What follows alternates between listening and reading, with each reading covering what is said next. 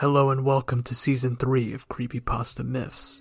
I'm your host Andrew. Please enjoy tonight's creepy reading. Let's begin. Rugrats Theory, written by Anonymous. The Rugrats really were a figment of Angelica's imagination. Chuckie died a long time ago along with his mother. That's why Chaz is a nervous wreck all the time. Tommy was a stillborn.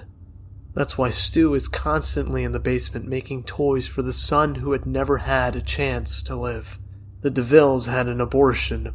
Angelica couldn't figure whether it would be a boy or a girl, thus creating the twins.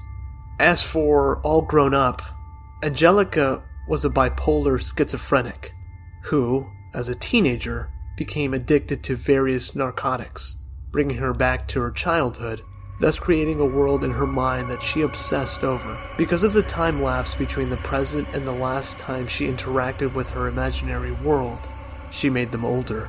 Angelica was constantly taking hits of acid, so she would never have to live without her creations. To her, her creations were her only company in a judgmental world. Angelica's mom actually died of a heroin overdose. Angelica was schizophrenic and bipolar because she was a crack baby. Additionally, Drew, in his depression, married a gold digging whore that Angelica idolized because she fooled herself into thinking it was her real mom. However, she always had a concept of her mom, Cynthia.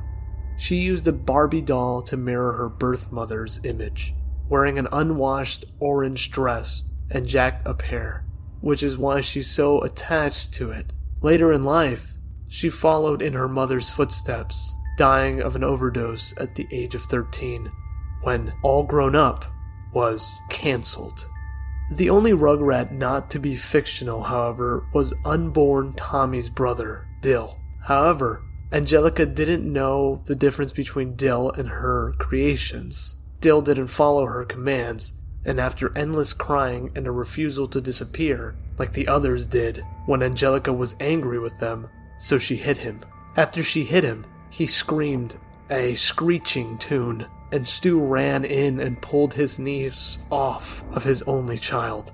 But it was too late. Dil had a brain hemorrhage, which resulted in a deformation. As he grew up, his damage only became more evident, and by the time he was nine and all grown up, he lived as an outcast, being ridiculed for his weirdness and retardation. The immense guilt over this is what caused Angelica to start using drugs and to uncreate the Rugrats briefly, until her experience with hallucinogenics. Chaz lost his mind after the death of his first wife and was in denial that she was ever a prostitute. On a trip to Paris to find love, Chaz fell in love with a hooker named Kira. He was originally going to marry a different hooker, but she just wanted him for his money. Kira once had a daughter named Kimi, but the baby was torn from her by law to her cocaine addiction. Angelica imagined Kimi from Kira's stories. Upon return to America, Chaz and Kira married and she got her green card. It was a surprisingly happy and romantic story. Kira continually struggled with addiction but was relatively happy with her new life with Chaz.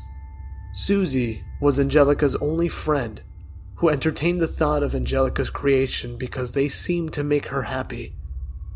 She later became a psychologist and teamed up with Nickelodeon to make the Rugrats.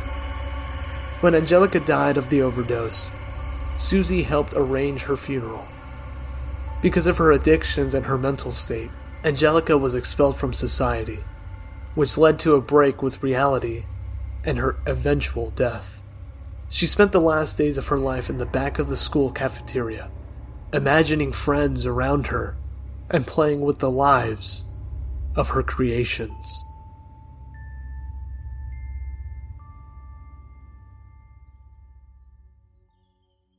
Thank you for joining me on this week's episode.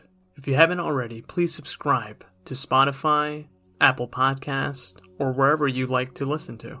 If you haven't done so yet, please do a review. It helps me out. Everything that I use is in the description below. Thank you again for listening to Creepypasta Myths. I'll see you guys next week with a brand new episode.